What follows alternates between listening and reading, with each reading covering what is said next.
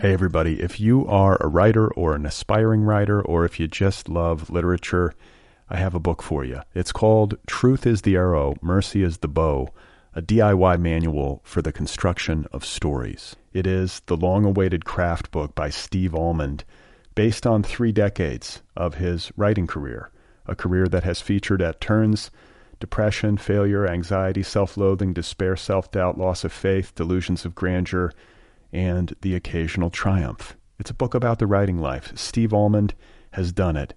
He has embraced it, the full catastrophe, and he has lived to tell about it. The Boston Globe says, quote, This isn't just a book about writing, it's a book about honesty.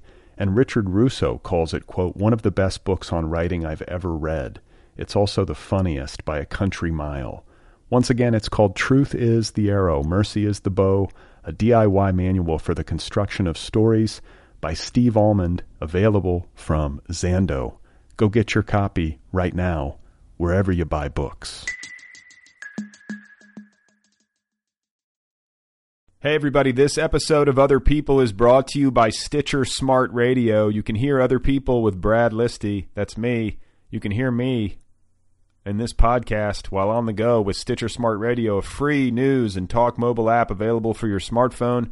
And when you download Stitcher to hear other people, you have a chance to win some money. Downloading is quick and easy. Just find Stitcher in the App Store, download it. It's free. It takes just a few seconds.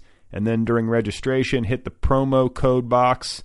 It should say, Tell us how you heard about Stitcher. And where it says that, enter other people. When you do that, you're automatically entered to win 100 bucks, cash money. The latest episode of the show will then be waiting for you in your favorites, and you'll get access to a lot of other amazing content as well, always available on demand with no syncing. That's the Stitcher app. Go download it at stitcher.com free of charge. Get it in the App Store. It's available for your iPhone, your Android, or your tablet computer. And don't forget to enter the promo code Other People when you register. This is an app you can apply it. Go and get it. Oh my God. You are not alone.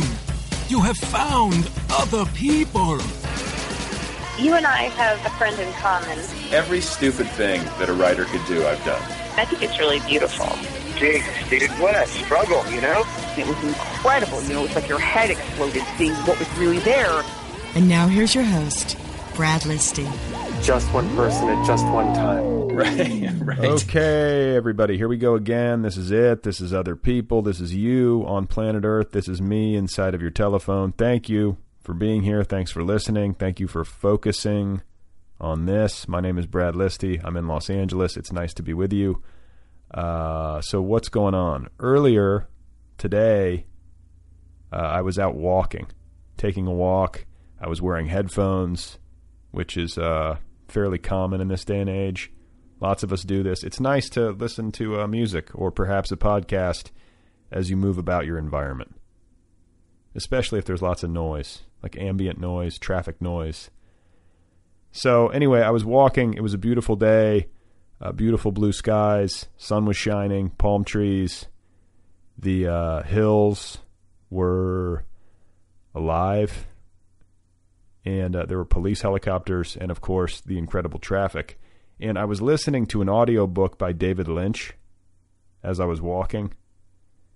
The uh, film director, you know who I'm talking about, Blue Velvet, Twin Peaks, uh, that David Lynch. So he wrote a book. Uh, he published a book a few years ago called Catching the Big Fish, which is about uh, meditation and consciousness and creativity. Like David Lynch's particular approach to making art and living his life. And uh, it's out there in uh, print of course, just like any book. But to be honest, I think this is one of the rare occasions where the audiobook experience is far superior to the print experience. Because uh, David Lynch himself narrates the audiobook, and he has a very good voice. It's like a very interesting, somewhat hypnotic voice. And so uh, I'm listening to this, and it's uh, putting me into kind of an introspective, contemplative mood. And as I'm walking, I'm noticing that there are uh, an unusual number of pedestrians on the sidewalk on this particular stretch of Los Angeles sidewalk. And the other thing that I notice is that almost all of them are wearing headphones.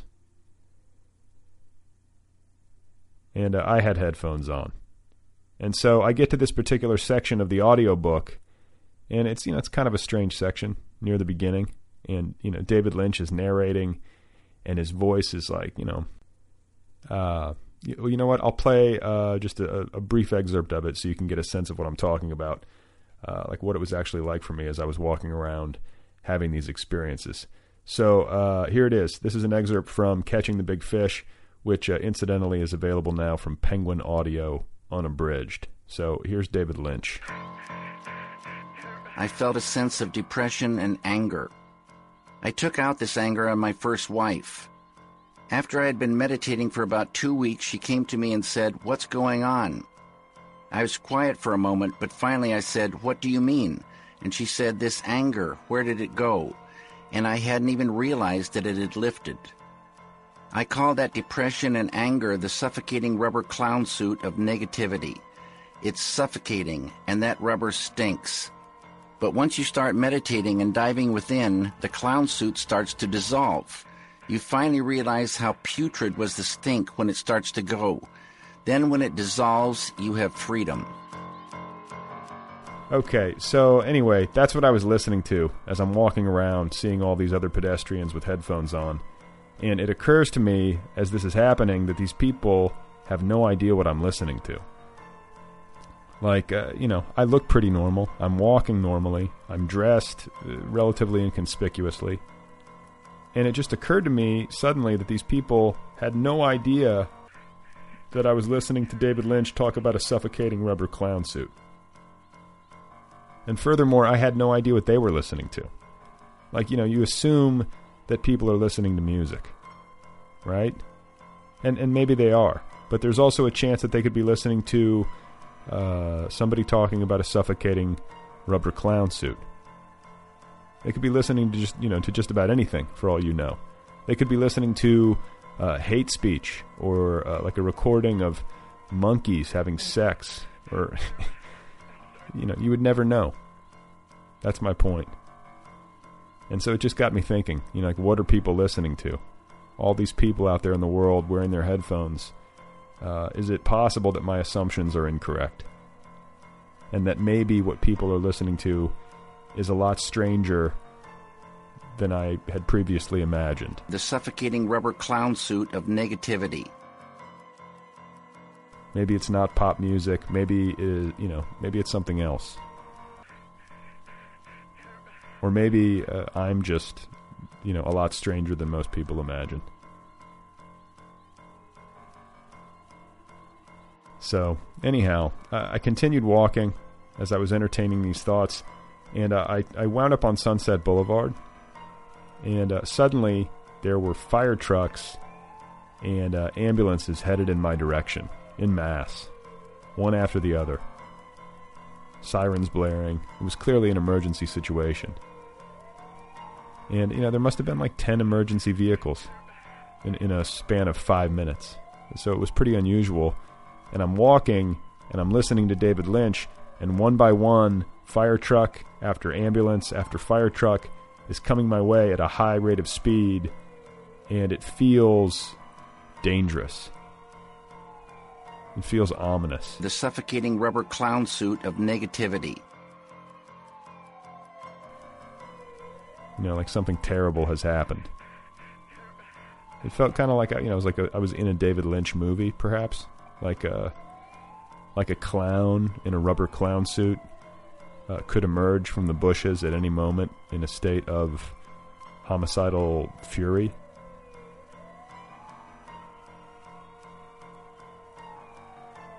And uh, it turned out that it was actually, I think, an apartment fire over on Crescent Heights like an old apartment building called the Granville. That's what I'm reading online. There are a lot, I guess a lot of celebrities have lived in this building over the years, uh, like Marilyn Monroe and uh, Mickey Rourke, and now apparently uh, a young starlet named Ashley Greene, who uh, was in the Twilight movies. So, fortunately, nobody was killed, uh, as far as I know. But I just read online that uh, Ashley Greene's dog died, or one of her dogs died. So I hope that's not true. The news the news is still coming in. It's still preliminary, but that's what that's what I just read. So anyhow, uh, that was today. Suffocating rubber clown suits, headphones, sunshine, emergency vehicles, etc. Hey, everybody, if you are a writer or an aspiring writer, or if you just love literature, I have a book for you. It's called Truth is the Arrow, Mercy is the Bow, a DIY manual for the construction of stories. It is the long awaited craft book by Steve Almond, based on three decades of his writing career, a career that has featured at turns depression, failure, anxiety, self loathing, despair, self doubt, loss of faith, delusions of grandeur, and the occasional triumph. It's a book about the writing life. Steve Almond has done it. He has embraced it, the full catastrophe, and he has lived to tell about it. The Boston Globe says, quote, This isn't just a book about writing, it's a book about honesty. And Richard Russo calls it, quote, one of the best books on writing I've ever read. It's also the funniest by a country mile. Once again, it's called Truth is the Arrow, Mercy is the Bow, a DIY manual for the construction of stories by Steve Almond, available from Zando. Go get your copy right now, wherever you buy books. My guest today is Amber Dermont. Very pleased to have her here on the program. Her debut novel, The Starboard Sea, uh, was published to great critical acclaim. It was a New York Times bestseller, and so on. And now she has a new story collection out called Damage Control. Both books are available from St. Martin's. Uh, they're both excellent. She's a terrific writer. So let's get to it. Here she is, ladies and gentlemen, the lovely and talented Amber Dermont. So I am in I am Decatur, Georgia, which is a, a city sort of within the city of Atlanta, and um, it's actually it's funny because it's home to like the the largest independent book fair in the country. Um, it's run by this man named Daren Wang, who um, is really just sort of this great impresario. He was he was the last person to ever interview James Dickey, um, and uh, there are all these writers in Decatur. Uh, the poet laureate Natasha Trethewey, uh, Kevin Young, brilliant poet, and uh, Jericho Brown, um, also like a phenomenal uh, genius poet, and they all teach at Emory. And I teach at a small women's college called Agnes Scott. That's sort of like, you know, the I always hate it when people are like, it's the it's the Wellesley of the South, but it's sort of you know that kind of um, you know very uh, smart and engaged uh, women who often come specifically for creative writing because has this whole the the, the school um, when Robert Frost used to drive down to Florida, he would stop here for like a month. And uh, yeah, because it's he, a, because it's an all women's college.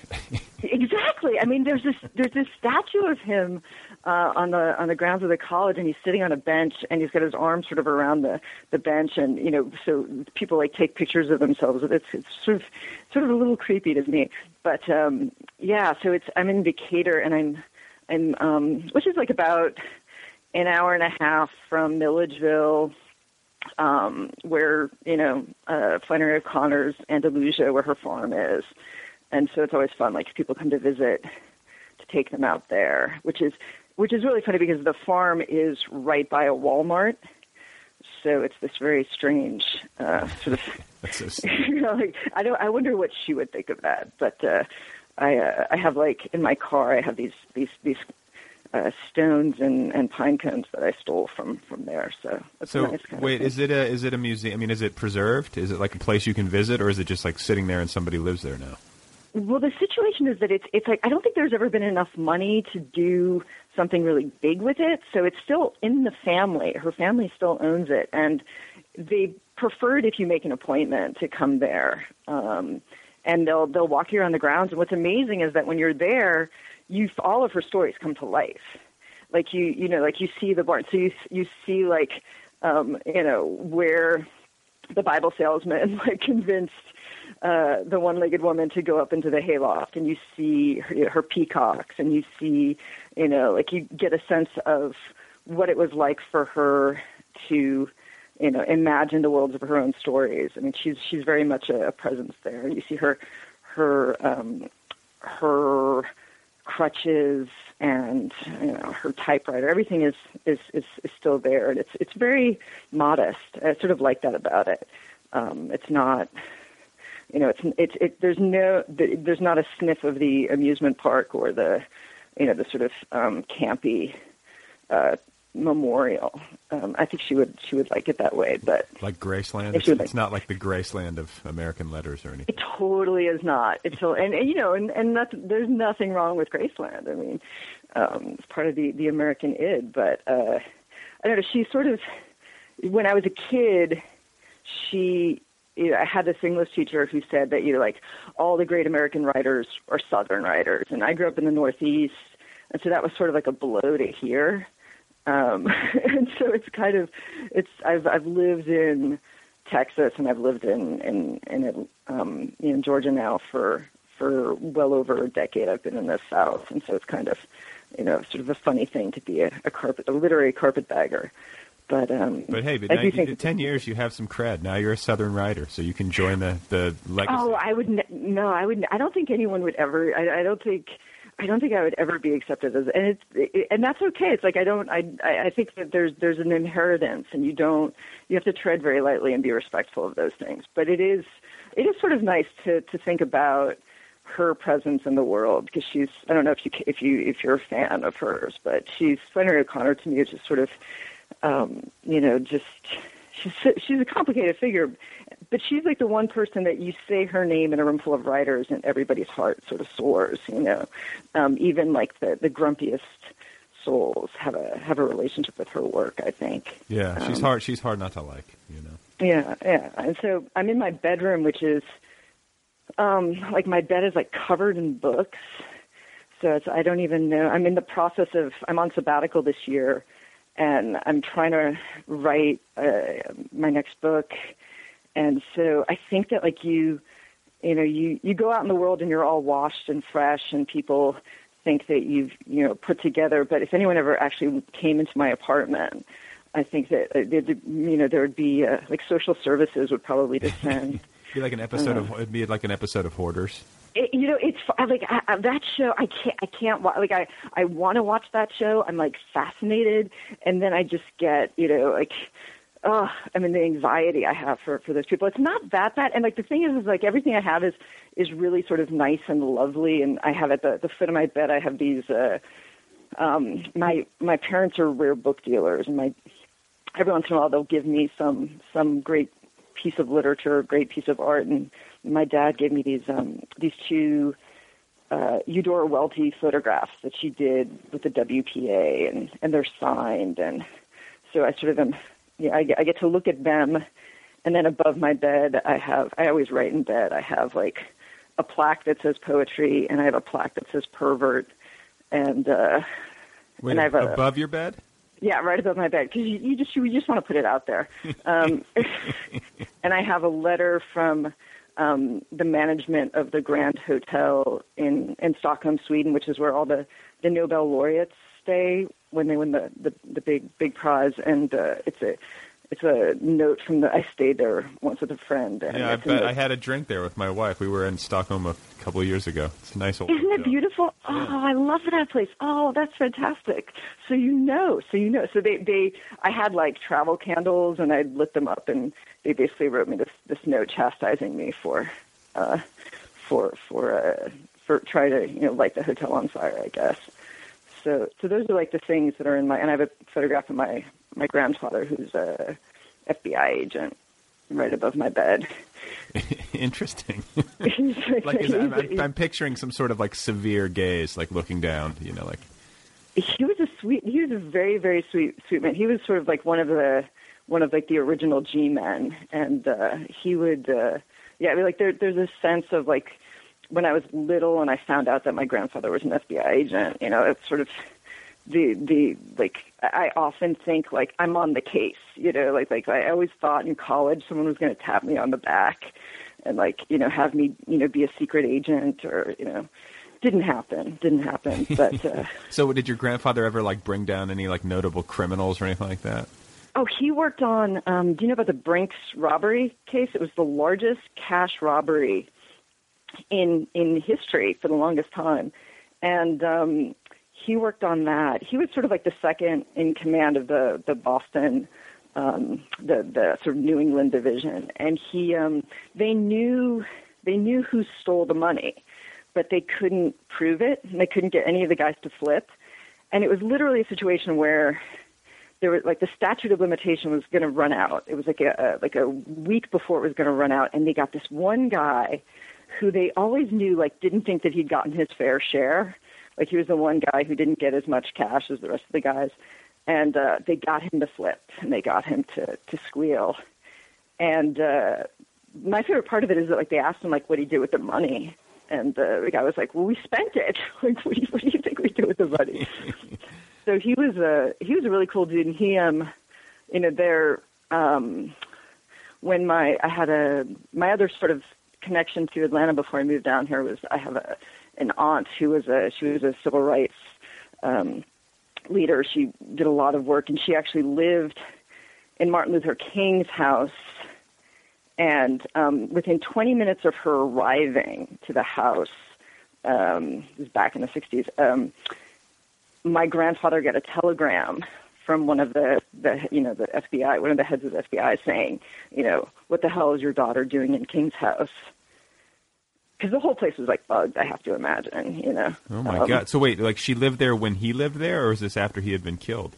he and he was still alive. There, I mean, like she was like she was, um, you know, at Ebenezer Baptist Baptist Church on Easter Sunday with him, like sitting on like the, and it's a tiny little church. I mean, she she was with a um, a group of young people that he had living in a house, and I don't think he was actually living there at the time.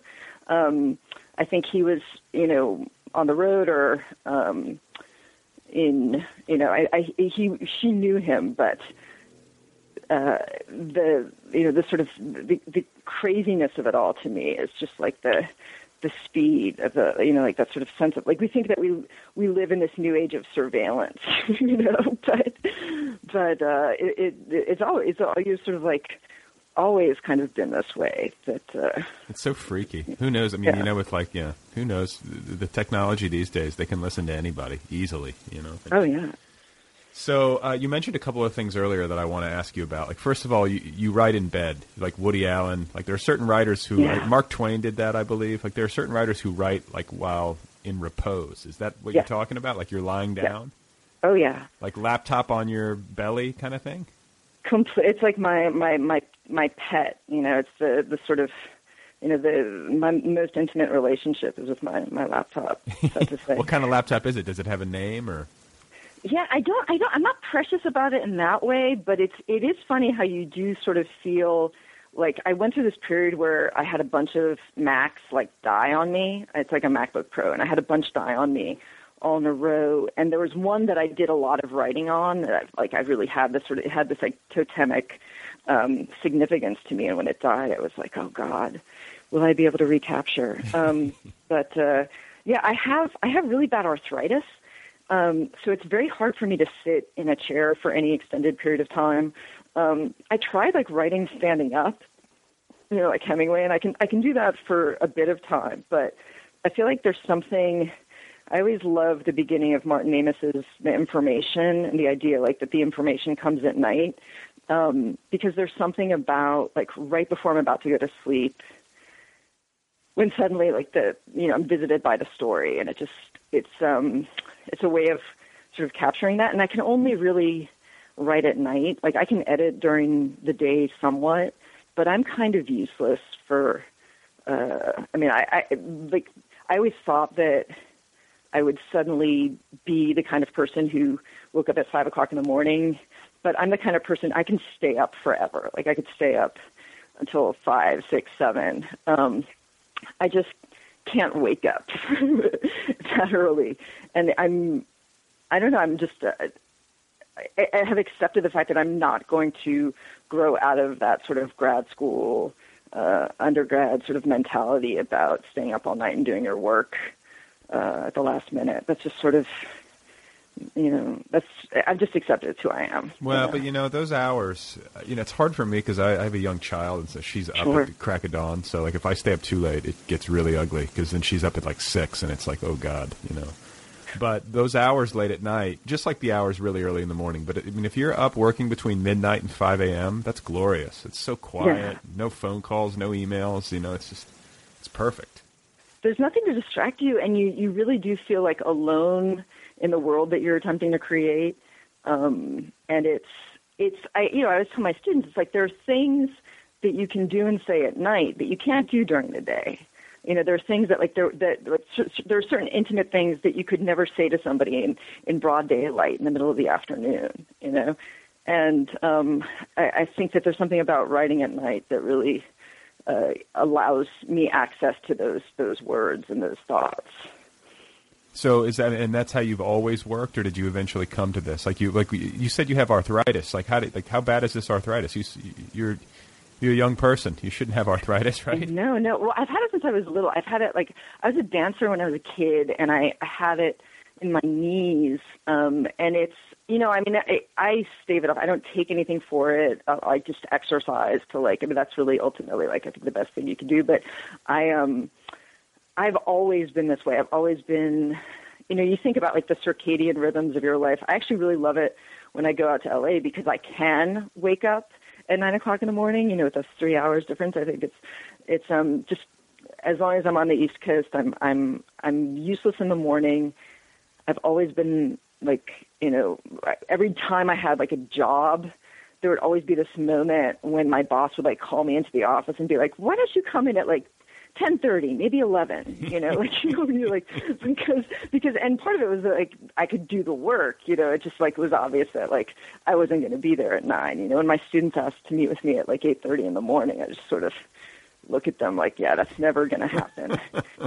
Uh, you know, you, but you got you got to know yourself. You know, people have Yeah. different people have different clocks. And I was reading something recently about uh, like this is semi related. It was about high schools and how certain high schools were testing a later start time for the school day, and like Yeah. students' uh, product you know productivity and performance improved dramatically if like the first class started at nine as opposed to getting them there at like seven in the morning because I remember getting up for high school at like six in the morning and being at you know in the building by seven thirty. Like they get you there early.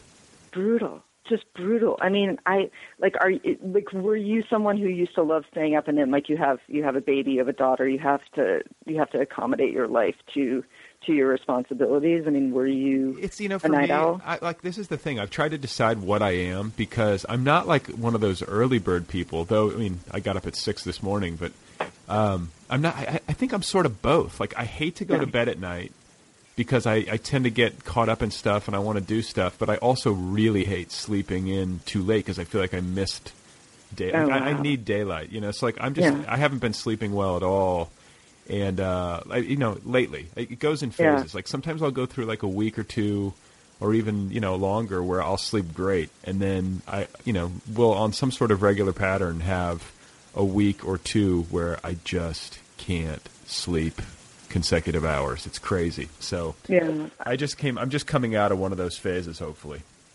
Well, it's funny. I mean, I think that like all like if you get a bunch of writers together, they'll all eventually start talking about in, insomnia and their relationship to it. You know, like and I mean, it is the thing that we can't command. Like you can't just you know put yourself to sleep. And uh, I definitely, I mean, I suffer from. I mean, you know, there's the fact that I uh, I like to write at night, but there's also the fact that I can't get to sleep. Right. And um, I don't.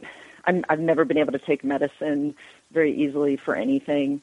Um, and I, uh, I, I, I know that when I was younger, I always thought, like, you know, you live in a college dormitory and you're afraid you might miss something, so you stay up all night. That's how I feel. something. That's how I feel about everything. Like I, I'm afraid I'm going to miss something if I go to bed too early, and I'm afraid Yeah. I'm going to miss something if I sleep in too late. You know, it's Yeah. like I don't want to miss my life, but at the same Yeah. time, I think like seven hours of sleep or more is a good idea. You know, you don't want to be Yeah. unhealthy. So Well, and if you have, I mean, if you're ch- like you want to, you want to be fresh and good for your your your daughter and your your your your wife. Like you want to actually be present for and I think that like there's nothing most fights happen because of like money, lack of sleep and like people are hungry and grumpy. You know, it's like Right. the so in order to like be a good citizen and and it's it's like one of those things like I know that I should go to bed. I know that I should I wish I had somebody who could just tell me like go to sleep.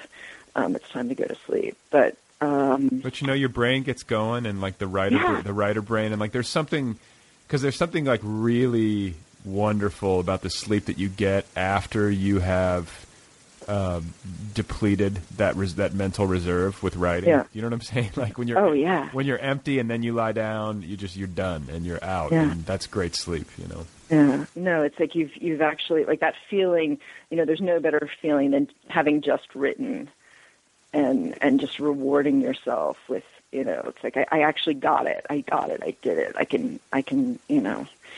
I can I can I can quiet down now. I can go to bed. Yeah, like Um, why if it's if it feels so good to have written, why in why is it so freaking hard to sit down to write? You know, like if you know man. if you know it's going to feel so good when you're done and you know that and you've experienced it countless times, like why is every day like I mean at least for me anyway, it's like always a struggle to get myself in the chair and just like locked in. Well, and how long does it take you? I mean, how long? Like once Oh. you've actually sat down, how long It's a- does it take you to get into? It It depends. I mean, if like if I'm in a situation where I have a very narrow window, then you know you sort of adhere to that. But like I'm a person who can spend if I have a day to write, I can spend three or four hours warming up, whatever the hell that Yeah. means. So just like sitting there, noodling around, reading, like flip, you know, flipping through different books, looking at stuff online. Like it can be like an absurdly long, you know, lengthy process. Hmm. But you know, I don't think it's that uncommon. I think, and and I don't think it's uncommon um, across the arts. I think like you Yeah. sort of have to warm up somehow. You know, I don't know. Well, I find I find that like I have to trick myself into doing it, and there has to be like I have to trick myself in all these little ways. And um, I just I went to the, the big AWP conference in Boston. I, I did this panel on women in the sea, um, which is, it was just sort of an interesting subject, and, and the panel was great. All the, the other women were wonderful, and um, but there was this one, you know, like the, there was this one night when people were trying to figure out like what the VIP parties were, and someone actually asked me like, you know, what are all the VIP parties, Amber? And I just like, looked at them and said like, isn't it enough to just be with your friends? Like, like what is it that you're like chasing after? I don't know, but I just I thought, you know, in the face of all of this, you know, um, all, all of this sort of striving and anxiety, all these people trying, I'm just going to go back to my my hotel room and I'm going to write. And that was the best.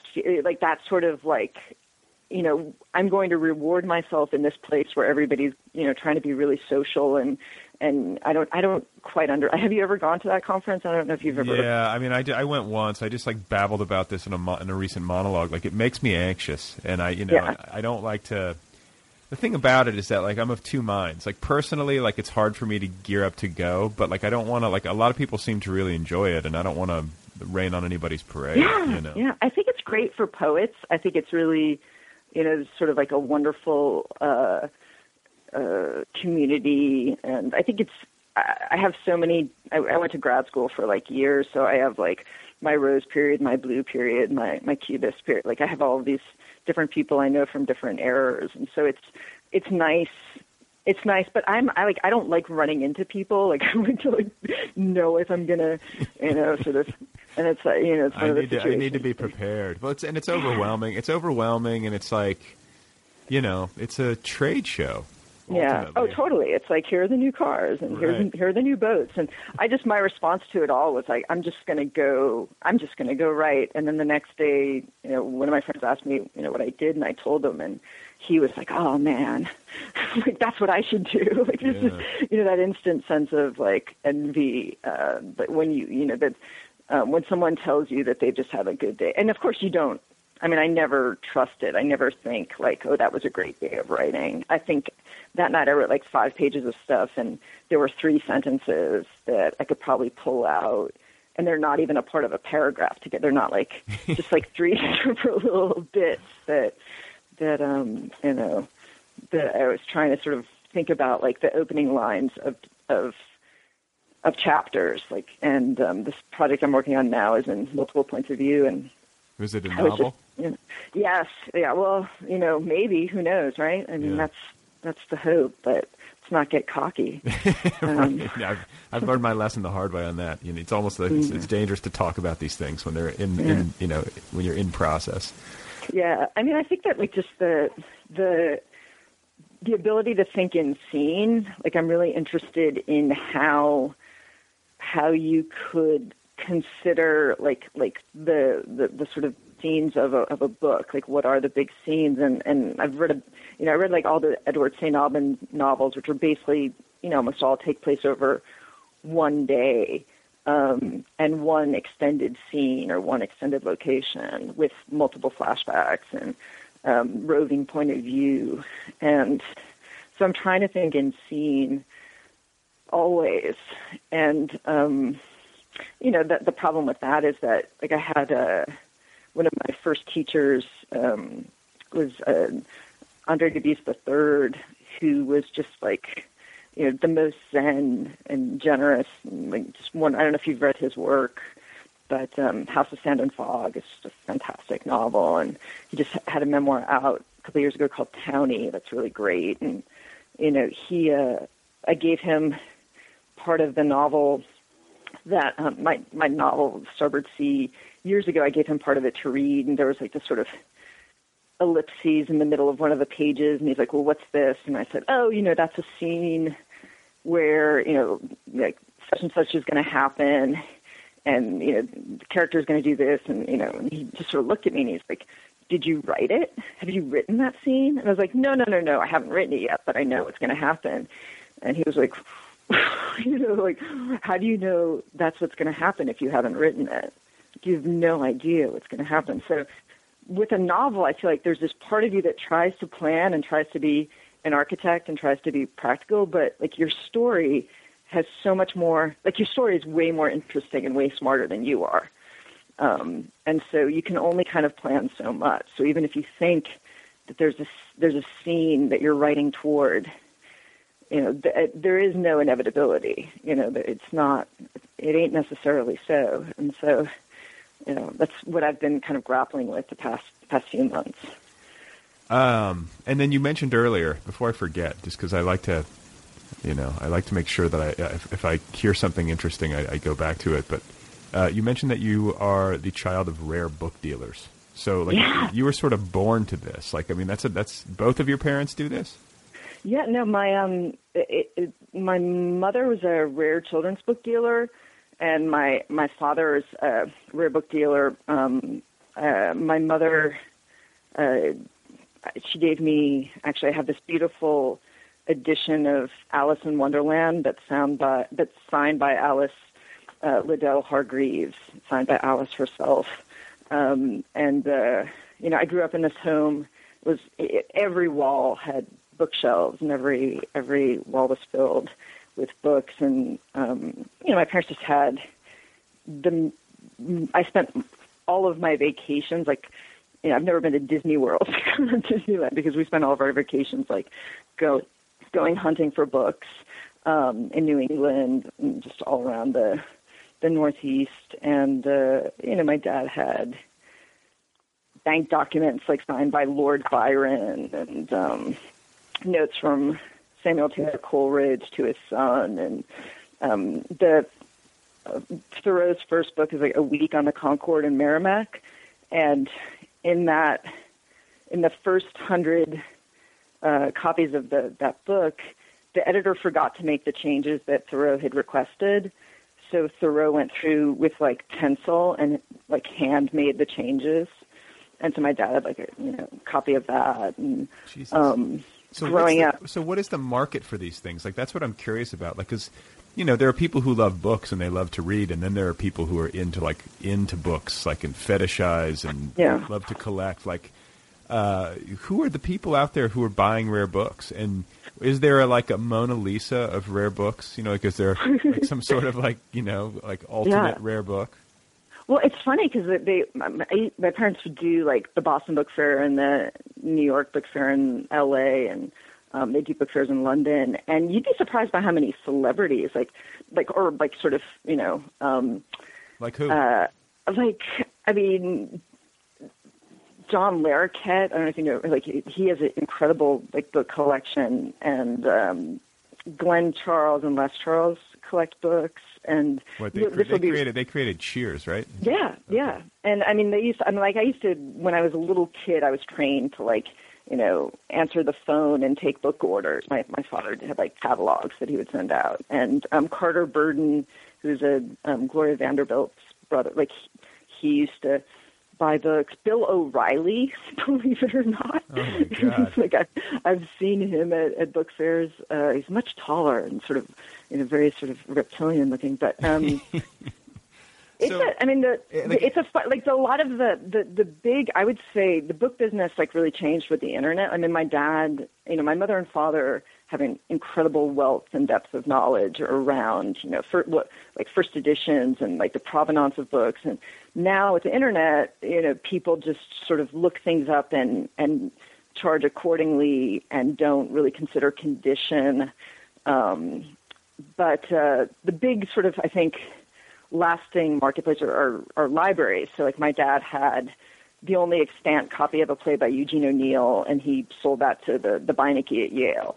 Um, and um, had like a, a, a typescript of Our Town by Thornton Wilder, and I think that also went to the Beinecke. And so you you hope, I think, if, if it's anything that has real significance, that it goes to a research library, it goes to a place um, that uh, will will keep the, the the the book or the manuscript or the letters alive. Um, but it's, uh, I mean, I've seen like Shakespeare folios and quartos. Um, I know I, I've always tried to figure out if there's like something I could do with this because it's it's such a world of intrigue. Like the rare book business is like this sort of crazy. Um, and I know all these sort of very funny stories, but I I don't know. Um, and it, it's it's um, It's hard to dramatize, I would imagine. well, yeah, it's, and it's like such a small niche. I mean, there there aren't that many. I think there's a way of making it all, sort of, and you can make anything compelling. But um, it's uh, you know, the, the the first editions. When I was a kid, you could find a first edition of The Catcher in the Rye like just about anywhere. Like the, the world was lousy with them. And I mean, my I remember my father had like a shelf that maybe had four of them. And you know, he, back then he probably sold them for like next to nothing. And now, if you had, you know, now one of those copies, depending, you know, on the condition, could be worth, you know, ten thousand, forty thousand dollars um, Really? to a collector. Oh yeah, like to somebody who really, really wanted it. Yeah, I mean, there because there are certain books that just have, you know, a history and an ethos, and they have like that sort of desirability. Like a, a first edition of Lord of the Rings, you know, is, is I've seen that like. Um, those are highly sought after. So what, what, do, Um, what do people do with them? Do they read them, or do they just like like put them on a shelf as like a art object? Yeah, it's a. I mean, it's it, there's, there's that element of fetishizing. I think that it's it's that there was a time. I think if you were, you know, of a certain class and of a certain degree of privilege, like you had your library, and your library was sort of like the spoils of your intellect, you know, and that you had some sort of predilection for for um, you know, I have a friend whose father collects like Thomas Mann books, um, and it's just I think it's it's it's dying out. Like I don't think there are as many people like nowadays. Like people want to collect like you know some some rare Atari. like or like some some Space um, you know, Invaders, like the Yeah. original Space Invaders. yeah, I mean, it's just like this sort of. I think things go in waves, and and there. I mean, I hope that there are still people who who care about all this stuff. But um, But can you can fun, you can you make like I mean not to be too intrusive, but can you make Sure. big money dealing rare books? Is that like it sounds like maybe if you had the right books, you could make a lot of money if these things are selling for forty thousand dollars a pop. I mean, you can. You have to. Yeah, I mean, you you can make a living off. I mean, my parents like, you know, raised three children, um, uh, and uh, sent us all sent us all to school, and um, they still have a beautiful library, a beautiful um, collection, um, and I, you know, most like all the fiction will probably come to me, you know, and and I have. I mean, I have like my um, And you will promptly sell that fiction to Bill O'Reilly. exactly. I just I I can't sell anything. Like I have right now. I mean, I have uh, like a, I'm looking at this like you know like this sort of lawyer's um, glass like bookcase and I'm looking at it, and I have all of these um, fine press books from this press called the Palaemon Press, um, which this guy Stuart Wright ran, and um, you know I have all these beautiful, you know, limited edition, maybe like 25 or 100 copies, all signed. You know, I have a lot of Barry Hannah, who was one of my teachers. Um, I have all these beautiful, you know, basically like they're they're just pieces of art, and I would never sell. And I mean, I just would. It, I don't have that that sort of um, capitalist mentality. I'm just very happy to have my books, and then like, you know, every once in a while I'll take them out and kind of appreciate them, and and and um, and I think that's part of being a collector and part of caring about writing is to, to care about the book and to care about, you know, the. I have this great. My dad gave me these letters by um, Anthony Waugh, who is Evelyn Waugh's father, and in the letters um, they're written during the, the war, and Evelyn was, you know, he was in the military and he was stationed off somewhere, and his father's writing to this friend about his son and make, makes a comment that he's working on this book. And the book that he's working on is Brideshead Revisited. And you know, I have these letters, and like that means something to me. Are you they- know, wait, like, I- these are these are like bound letters, or these are just no, like- these are just these are just like type typewritten letters. Um, there's a huge market for for correspondence. Like I have, I have a great letter by John Cheever um, that that he wrote to to a poet, and it's it's on his his letterhead. It's beautiful, and he uh, he makes a comment about seeing Paul Zimmer. Um, on all fours, running down Fifth Avenue, barking like a dog. Like it's a very funny, funny, funny letter. And I have a letter by uh, Richard Connell, who wrote The Most Dangerous Game. That short story. I don't know if you remember that story. It's like the the, the the guy has an island. He's gonna gonna hunt. You know, this man who washes up shipwreck on his island. Oh right, right, right. I remember I, Yeah. that was that was like assigned in either college or high school, I believe. it's one of those stories. It's like yeah, it's like still one of those stories. It's hard to to to leave high school without reading it. And I, I believe it was made into a, a um, Jean Claude Van Damme film. You know? um, Which is but, the, uh, the, the very best outcome you can hope for as a short story. exactly. It was it was too Van Damme long as a movie. but um, he uh, he Rick Connell like is writing to a young boy who's like asked for advice. And you know, I have this letter that's you know just talks about how hard writing is, and it's you know it's directed at a little eleven year old boy, but everything that kind of, it's like holds true like to uh, to to any writer, no matter Just it just goes to show you that writers will bitch about writing to anyone, like even an Exactly to anyone who will listen, even an 11 year old kid who just wants an autograph. So to all of my 11 year old listeners out there, I hope you're Yeah. enjoying. I hope you're enjoying this. Uh, okay, so childhood.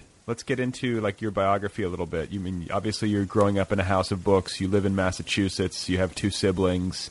Are you um, you take to books right away as a young kid? Like were you were you a happy kid, etc. I, I mean, I was a very, I was an odd kid. I mean, when I was nine years old, I told my parents I was going to go to the Iowa Writers Workshop. Um, You knew about the Iowa Writers Workshop when you were nine. Yeah, yeah, I was a weird kid. I mean, I oh, the only thing I ever wanted to be was a writer. Like that was that was it. That was um, that that was it. And I knew about. I mean, I knew my parents knew a lot of writers. They um they also like you know had uh they would publish broadsides and like fine press books and there was a woman named Janet Lewis who was Yvor Winters who was a you know sort of well known 20th century literary critic. Janet Lewis was his his wife and she was a writer. She actually wrote the the wife of Martin Guerre um which was made into a really bad movie with Richard Gere um which is about a man who like uh goes goes off to war and dies, and his wife sort of moves on with her life, and then a man comes back claiming to be the you know her her former husband, and he may or may not be uh, be the man. Um, and so my my parents published uh, a lot of her work, and I knew her. And she and her husband, you know, were sort of this literary couple. Like she, she told me stories about um, Nabokov, like visiting her in Stanford and go, going butterfly hunting with him. Um, when I was very little. Like uh, she told me this story. My birthday was the same day as her wedding anniversary, so she sort of took an interest in me and would always send me birthday cards and presents. And um, you know, there was this kind of, for me, like very much, like or you know, this sort of beauty of the history and romance of writing was always always present in my life and um I was a middle child so nobody ever paid attention to me or listened to me um which is great because then you had the freedom to just observe everything and and uh Yeah, I was a middle. I- I was a middle kid too. yeah were you ignored or were you I don't know. I was sort of. I mean, maybe a, maybe that just is a function of being a middle child, and it happens naturally. But I was also the only boy, so maybe Oh. it bal- balanced out a little bit. I don't know. yeah that, so were you were you the precious were you the precious son I don't know. My sisters would say so. I don't. I would Yeah. probably argue against it, but I mean, we were all. My parents did a pretty good job paying attention. I think as much as they could, but I'm certainly. I feel like I'm certainly the oddball of the family. Yeah. I, I, and I don't think anyone would contest that. well did you I mean did you know when you were very young that you wanted to be a writer Yeah, you know, I but the thing is, is that when I hear about lives like yours, or like you, you know, your understanding of, I mean, from nine years old, knowing about the Iowa Writers Workshop, like I don't know if I necessarily am of it as much as some people, or as much as I imagine that I might need to be sometimes. Do you know what I'm saying? Like, I, I was always told that I was a good writer by teachers, and my parents always encouraged it, and uh, looking back, I guess I just sort of listened to them. People basically told me like this is what I should be doing, and so I started doing it. But uh, I'm not like an uber book nerd in a pure, in a super pure way. You know what I'm saying? I think people have a. a I feel like I'm not as well read as I should be, or something. You know? Yeah. Well, it's funny because I always say, like, I mean, I watch a tremendous amount of television, um, but like I always joke, it's like I can quote Yeats, so I can, I can, I can watch as much TV as I want. Like, you know? I have this shit memorized. I can watch You know? some, you know, The Walking Dead or whatever. You know, I mean, I think it's like that sort of, you know, how you embrace when you're young, like the things that you embrace. I did a lot of theater, and I, I, I, I just cared tremendously about poetry, and um, you know, that was really my first, my first great, great love. Um, but I knew, I knew I wasn't a poet. I knew I was a fiction writer, um, mainly because it's it's it's a way of you know I'm someone who you know as a girl I sort of knew very early on that I had very little value in the world. And you know sort of not easy to get people to listen to you or pay attention. Like the, the most dangerous thing a woman can do is stand up in public and speak you know.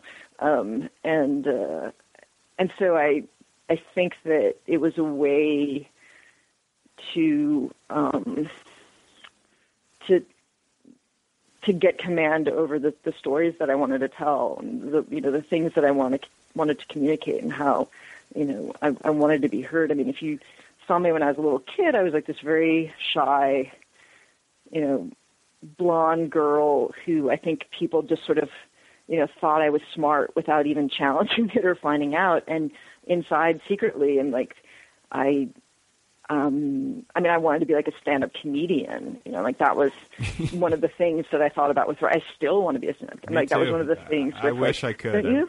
I wish I could. You know, like I think that's why part of the reason why I do this show because I'm like hiding in my room and like there's no audience that I can actually see. You know.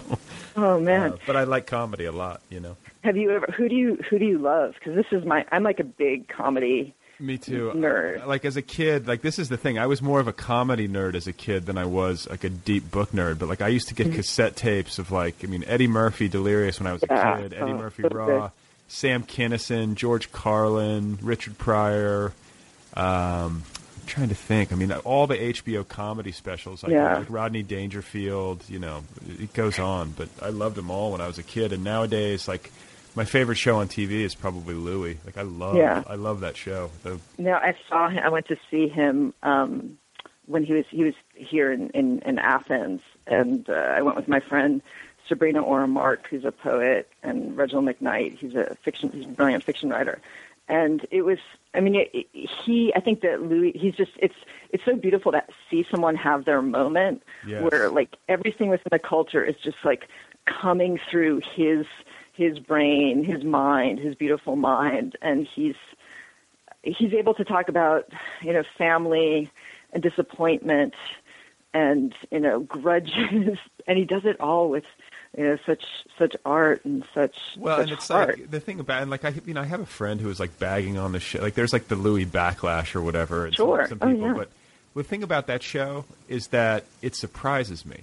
And Yeah. I'm never surprised by what I see on TV. Do you know what I'm saying? But like I find Oh, yeah. myself consistently being like, "Holy shit, he said it!" You know, like I, can't, I can't believe he's getting away with this. And he's got a great deal. He has like final cut on that show, I think, and it's he does everything. Yeah. Yeah. I mean, he's like the cameraman, the editor, and he, I think, is is really excited to just subvert any expectation you have, any narrative expectation you might have. Right. You know, like suddenly, like the helicopter will come down, and the girl, like the girl he's on a date with, will just like be, you know, medevac out of the date. Well, but yeah, but that's And- the thing is that that show is like it's so everyone always kind of like gives it kudos for being so real, and yet at the same time, and it is, you know, there's it, it Yeah. digs into stuff in a very real way, but at the same time, like you know, there are these flights of fancy, just like you said with the helicopter.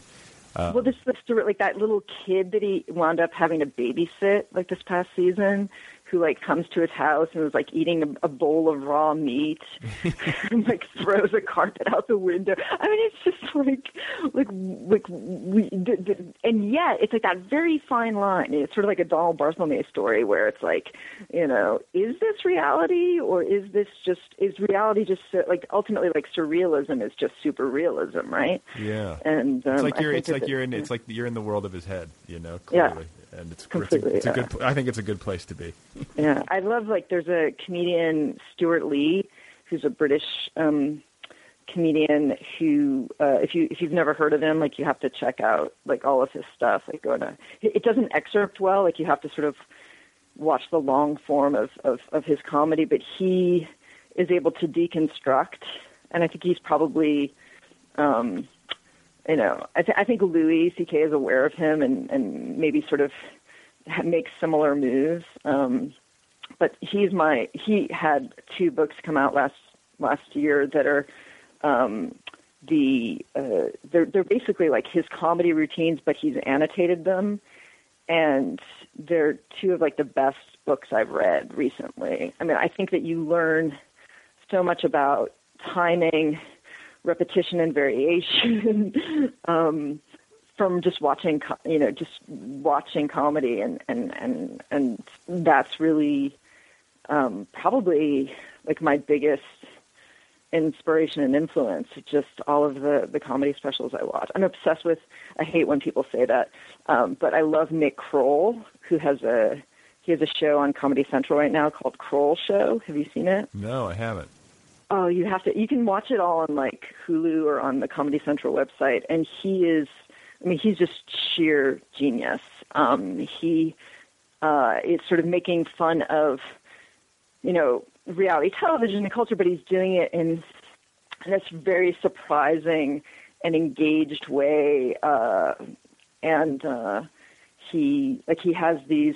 Um, the, he, he plays this um, woman called Liz, and Jenny Jenny Slate plays like his business partner, who's also named Liz, and they have a, a, a PR firm called PubLIZity. and it's and when Nick Kroll, he's like this, you know, very sort of handsome, handsome guy. He, I've never seen a man like transform so completely into drag, into like the creature of being a woman, and uh, they speak in these horrible voices, but it's it's so smart and. um you know, I, I wish I could write a story that's as good as an episode of Kroll Show because I, I think it's It's it's really hard. Like, and it, but, you know, it brings up an interesting point because it's it's really really hard to write super funny prose.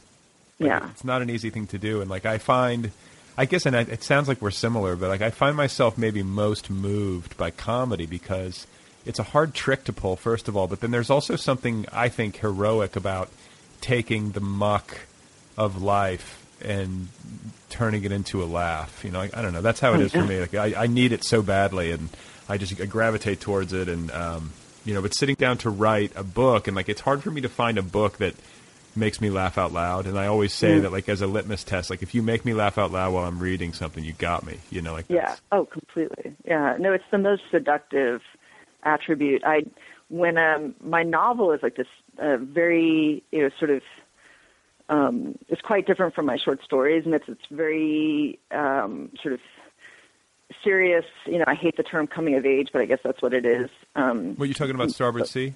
Yeah, yeah. And when um, the same woman who copy edited my novel copy edited my short story collection, and she included this little note for me um, and said, uh, "We had no idea that you were funny. Lots of chuckles in here." Isn't it great when people are surprised that you actually like have a sense of humor?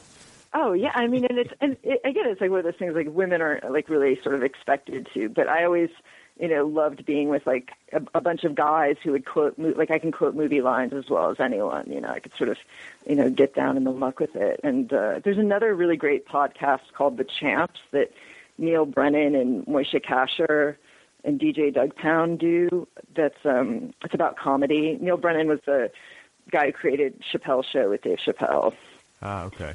And um, it's a fascinating. They they um, the guys they only interview um, black comedians or entertainers, and so it's some of the like most interesting conversation about race that's going on. But they're also you know very very raw and you know um, and dirty.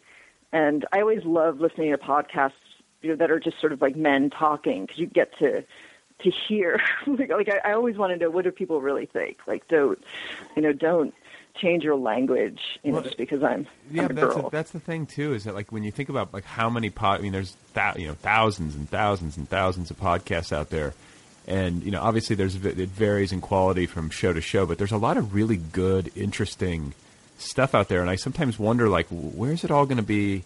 Like as a as a so uh, as a cultural artifact of our time, you know what I'm saying? Yeah. Where's it eventually going to live? Like, are people? Because it seems to me that if you were interested in, you know, uh, researching this era in human history, it would be like a really good place to go for how people were really thinking and feeling. You know, Well, and you know, and the language, like how um, how alive the language is um, with com- comedians, especially. I think because it's their job to, to talk, it's their job to be quick witted.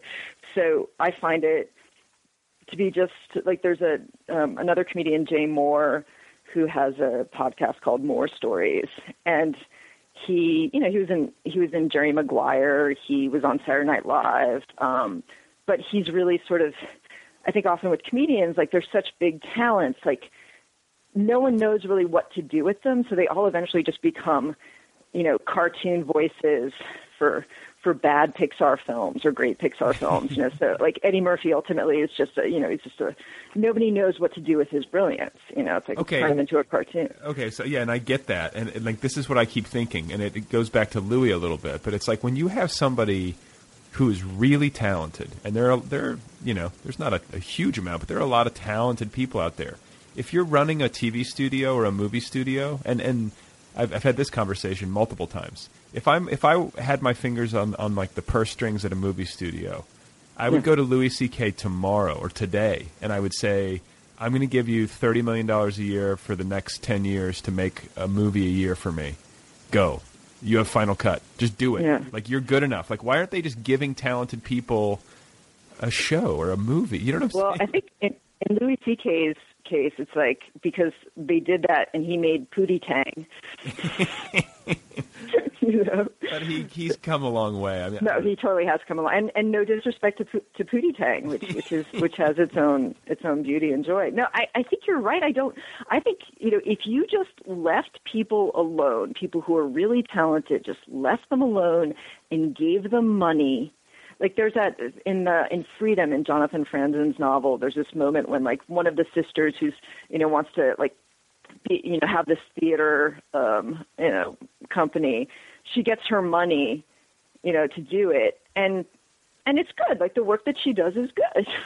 and I just think like if you just gave people who want to create and want to make something, if you supported and who have a proven record of of of making art, if you just supported them, then we would the world would be a much more compelling place. But instead, you have studio executives who want to give you notes and um, if you've ever been like on a conference call with a bunch of people who are trying to, I wrote a, I adapted a screenplay with my my friend Mark Jude Poirier, who's a a novelist and a short story writer, and he's he's um had a number of films. Uh, he had a film called Smart People and a film called Goats that he wrote, and he just wrote the screenplay for. Uh, uh, I always butcher the Alice Munro story, but it's like hate ship, friendship, courtship, love ship, marriage, and that film was. They just shot the film with um, Kristen Wiig and Guy Pearce, and so he's just phenomenal. Like he's one of my favorite people in the world, and he's a brilliant writer.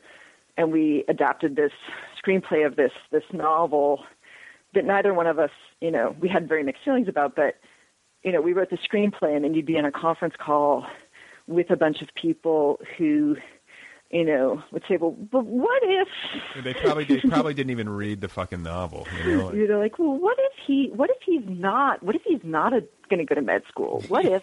you know, and and the thing is, is that like the minute you try to satisfy somebody's what if, like you've diminished your own position within the, the the story that you're trying to write. And I think you know screenplays are very collaborative, and they should be, you know, because the process of making a film is collaborative.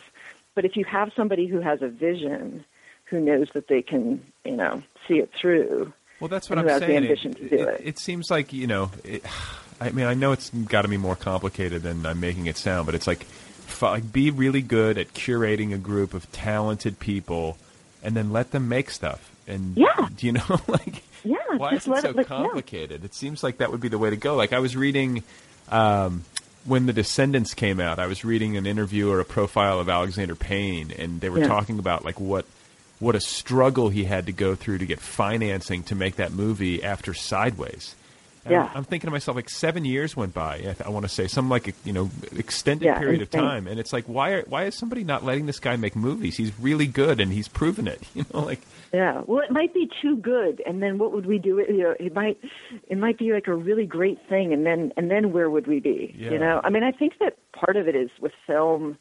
You know, right now, the the you know the the extent to which even the most talented actors or talented writers are just you know kind of um, once you have some amount of success, people want to figure out how you can, you know, write a comic book movie or how you can, you know, create a franchise. And the idea, like, there was a time when, you know, the the budgets on independent films, like a the one to three million dollar film, which could go on to make thirty five million dollars, which is a great return on your investment. Um, there doesn't seem to be as much interest in those films and those sort of having those and those are the films I always I always loved. And so even films that are you know supposedly independent nowadays are mostly coming from big big studios and have those larger budgets.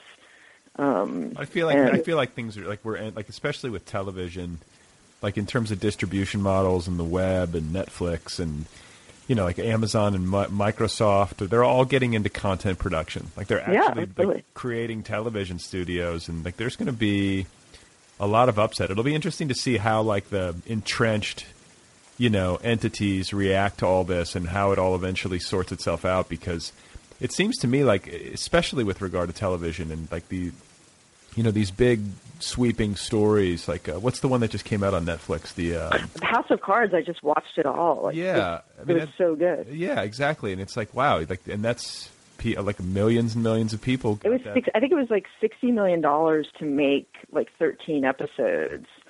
Um, you know, so like thirteen hours or plus of like entertainment, and um, I mean, I, I hope. I mean, I hope that. I, I really, really hope that that's the new model that people just decide, like, you know. Um, I mean, I think publishing could save itself if it figured out how to extend, you know, how to include, like, to, to you know, do. I hate the word synergy, but do something involving, you know, book, film, television. Um, why give away the rights when you could actually, you know, figure out some system for doing it all? Well, and it's, Um, it also makes me think. Like, I mean, I feel like you, you see a lot of people. I mean, a lot of people are hyphenates. You know, you have people who are authors and they write books, and they also you know write screenplays, and then you have you know people crossing over and making their own movies. Like, it doesn't. It wouldn't surprise me in the least to see more and more authors, especially because they need to make a living, like crossing over and adapting their own stuff and trying to raise money and shooting things on low budgets and then distributing Mm. it online. I mean, there's going to be a lot of those opportunities, and the hard part is like you know, the hard part is always making your money back, you know, or getting it funded in Mm. the first place. But you know, like the the what's the what's the word I'm looking for? Like the point of entry or the barrier to entry seems like it's getting lower and lower, and until somebody finds a way to raise it back up, you know, it's going to be I think some interesting times and some interesting. Yeah. Hopefully, some interesting shows will get through the wires. You know. Well, yeah, and the thing is, like, I mean, if you if you wrote a screenplay, and if it doesn't require a lot of CGI or special effects, like, there's nothing stopping you really nowadays from figuring out how to then make it. Right, right. You just need like a two thousand dollar camera and some sound equipment or whatever, you know, like Yeah, or or, or steal a camera. You know?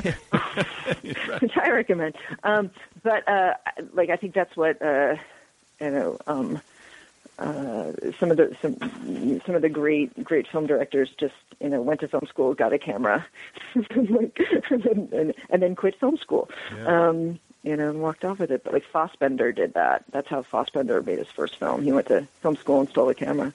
Um, yeah, I, I just I think that like the old ways. I feel personally like there's something you know, you, you, you always want to think like, you know, 20 years out, like what is it going to be? Like what is the, what is the model? You know, what, how are stories going to be told? How, how are they going to be received? And I feel like, yeah. What's going to happen? Tell me. you know, and well, there was, it was funny, like there was a day when I, I mean, I was watching television and I was on my laptop and I was on my cell phone. And if I'd had an iPad, I probably would have been on that too, you know?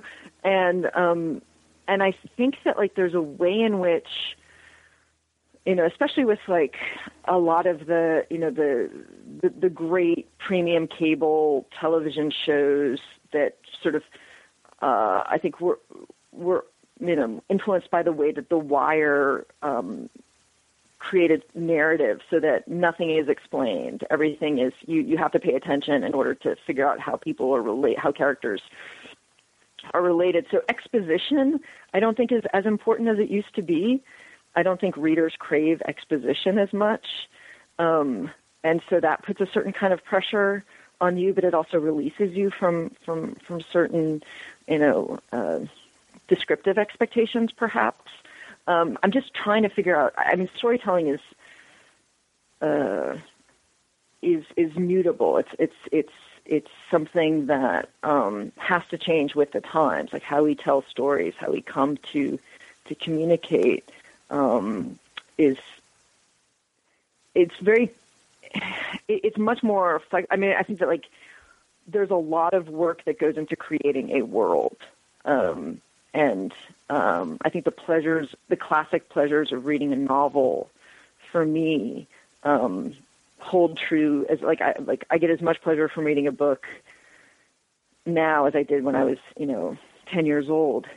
But I do feel a certain amount of impatience as a reader, and I feel like I've read enough and I've witnessed enough narrative at this point that if I can anticipate you know, everything is sort of plot to me, and it's like if I can anticipate what's going to happen, and then that's what what happens. I, I, I, feel really disappointed. I don't want narrative to just affirm everything that I already believe or know about the world. So I feel like there's a way that, you know, um, continuing to subvert the, the the the viewer's expectations. Like in in Game of Thrones, there's that wonderful moment in the first scene when the little boy gets pushed off, you know, gets pushed um, out of the tower and lands, and like you think he's dead, and and that's the end of the first scene. So this little boy that you have sort of come to, who's kind of been your guide into this strange world, um, gets pushed off and maybe dead. You know, who knows? And now where do we go from here? Like what what happens to like we, we just lost our guide into this world. Um, how do we continue on with the story? And I think that that's the kind of pressure a writer needs to put on themselves. Like you can't rely on, you know, a sort of assumed kind of charm for your characters, and you can't rely on the classic, you know, reversals or seductions in narrative. You have to anticipate something new that's going to help feed and advance the culture. Do you, do you ever do you ever think about hybridized forms? I mean, are you think you think that the traditional, you know, model will just sustain itself over time? I mean, I think that that's the, the, the hybridity, um, the lyric essay uh, is is something that a, a, sophisticated reader really really gets excited around. Um, I mean, I think you know there was that big uh, spread on Anne Carson. Did you see it in like the New York Times Sunday magazine? Um, oh, yeah, yeah, yeah. I didn't read it, but I, I mean, I have. Uh, I saw it in the Times. Yeah. Well, and it's funny too because I mean, she's a brilliant woman, you know, who doesn't want to be interviewed. But you know, it's like if you don't want to be interviewed, you don't have to be interviewed. But she's somebody who I think has an ability to take the entire history of the lyric and you know the entire history of storytelling, you know, going back to the Greeks, and she can uh, channel it into a new form. Um, and uh, so she's she's a brilliant, brilliant example of that, that, that kind of hybridity. Is it a poem? Is it a novel? Is it a play?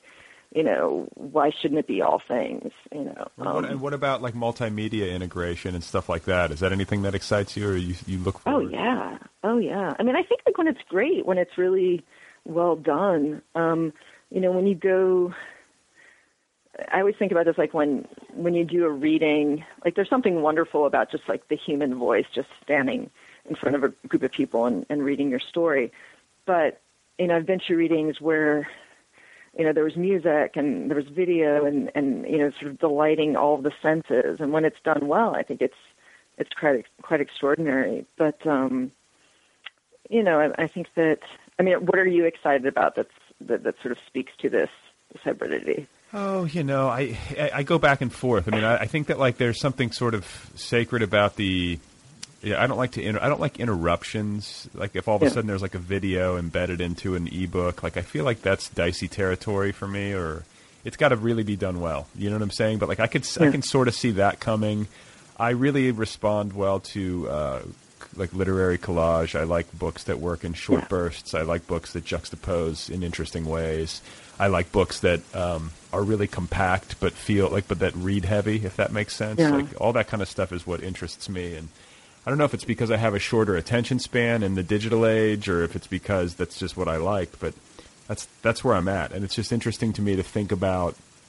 You know, like who even knows what we'll be reading on 20 years from now? You know, like I. Oh yeah. I mean, maybe maybe we'll just still be, you know, it'll be paper books, and those things will continue to, uh, you know, to flourish. But it, it could be that it's an it's a device that we haven't even fathomed yet. We don't know. You know? Yeah, no, and and and that's that's so exciting to me. I mean, I have um, in my short story collection, I have, you know, sort of classic, like first person narratives. Um, and I also have, like, you know, these sort of, you know, slightly stranger um, stories. I have a story called Notes Toward an Anatomy of Pain that I originally published as a as a lyric essay, and um, I sort of changed it a little. So it's it's ultimately nonfiction, but I changed it a little bit for the the for the for the collection. Um, and when you look at that story, it's it's all of these little little pieces. It's all about the juxtaposition. And so I think that there's a way that you know a reader makes a narrative as they're reading, and there's a there's something very satisfying for a reader to make a narrative leap and to to have to puzzle out a connection. Um, and, you know, sort of try to figure out, like, well, why is this photograph juxtaposed against, you know, I love Sebald's work, like, about, against these words. Yeah. Like, what is the relationship? I read Austerlitz um, earlier this year. It's a depressing book, man. Jesus. Yeah. It's such a heavy book. But, like, he uses photographs. That, could, that book, especially, is really interesting with the, you know, the inclusion of photographs, which yeah. You know, and I didn't. I, at first, I didn't get it. You know, it's I just you start to read and you you're flipping through, and then you know, the, the further you get in, the more they make sense, and it just yeah. gets, gets heavy. oh man, and it just little bit it, it, it creates like its own language and how like those images haunt the text. Um, I, I, I'm, you know, it's funny. Like when I was writing my novel, I thought in many ways like the most experimental thing I can do is to write a, a traditional like like coming of age boarding school novel like set in the 80s you know that there's something actually kind of radical about embracing uh, traditional you know classic aspects of narrative. But I think that the for the short story it's such a such a live form such a you know it really warrants um, you know a kind of a, a, kind of ambition and courage and and radical uh, you know, um, gesture. And so I really love, you know, I love just writing something in you know small units, writing um, a short story that has like little titled sections. Um, I have a story called "Assembling the Troops" that uh, sort of comes out of a meeting I had with a with a young guy who uh, was was in Afghanistan, and um, you know, there's like very little reason for for me to write about uh, being in the military on like the surface of things. Like you wouldn't think that I would, you know, like clearly I've never been in the military, but uh, like my all of my uncles were at like the Battle of the Bulge, and you know had this very sort of war torn lives after that. And one of my first teachers um, was Tim O'Brien, and I took a class with him at the William Joiner Center for War and Social Consciousness, and it was Amber and a bunch of Vietnam vets. it was probably like the best workshop I ever had, and so on the surface of things, it, it seems like an unlikely bit of subject matter, but you know, it was something that I knew I could write about, and I knew I had to write about it in in a way that was radically different from all my other stories. So it's done in these little short um, sections that um, I actually use like the the huzzle form, the ghazal form in poetry. I actually sort of use a ghost of that for each section, and they're titled. And um, so I think that you, you know, once you know how to tell, you know, a story in first person or third person, it never gets any easier. Just because you've told one story doesn't mean you're going to tell another story. Um, but I do think that if you have a sense of command of point of view, or if you have a command of, of you know the elements of craft, subverting them in some way is is like the greatest gift you can give yourself as a writer. And um, and I think that you see more and more writers sort of moving toward toward that. Um, and I think it's a good thing. I think it'll marry well with with film and television. So, hmm. well, it's also fascinating, and uh, it's been super fun talking with you. I feel like we could keep going for like another hour, but uh, I have to go. I have somebody. I have workmen coming to my house to fix our ceiling, so I have to oh, go. wow, that's exciting. yes, it's a thrill a minute around here. So. Uh, congratulations on the new collection. Thank you so much for uh, taking the time to talk with me, and best of luck with everything uh, to come. Well, it was a thrill. Thank you so much for uh, for for for uh, this this discussion. I'm, i love your podcast, and uh, it's, it's, a great it's a great source of inspiration while I'm warming up to write. I often listen to it and fills me with hope. Oh, well, thanks so much. All right, folks, there you have it. That is Amber Dermont. Go get her books, the novel, The Starboard Sea, and the new story collection, Damage Control. Both are available from St. Martin's Press. You can find Amber online at Facebook. She's also on the Twitter, where her handle is at Amber Dermont. Thank you to Kill Rock Stars, as always, for the good music. Be sure to check out killrockstars.com. Don't forget to rate and review this podcast over at iTunes. Please do that. If you like the program and you listen regularly, it takes two minutes and it's a huge help. And uh, while you're at it, don't forget to get the app, the free official Other People app, available now for your iPhone, iPad, iPod Touch, or Android device. And uh, get the David Lynch book, the audio book, uh, Catching the Big Fish. It's good, and it's available unabridged from Penguin Audio. You can get it over at Audible. You can listen to it on headphones as you are moving about your environment, and people will look at you with wonder and confusion. Please remember that Marlon Brando died of pulmonary fibrosis, pulmonary fibrosis, and that Paul Cezanne, Paul Cezanne, died at age 67 just a few days after being caught in a rainstorm while painting a landscape. That is it for now. Thanks for being here. Uh, thank you once again for your kind attention.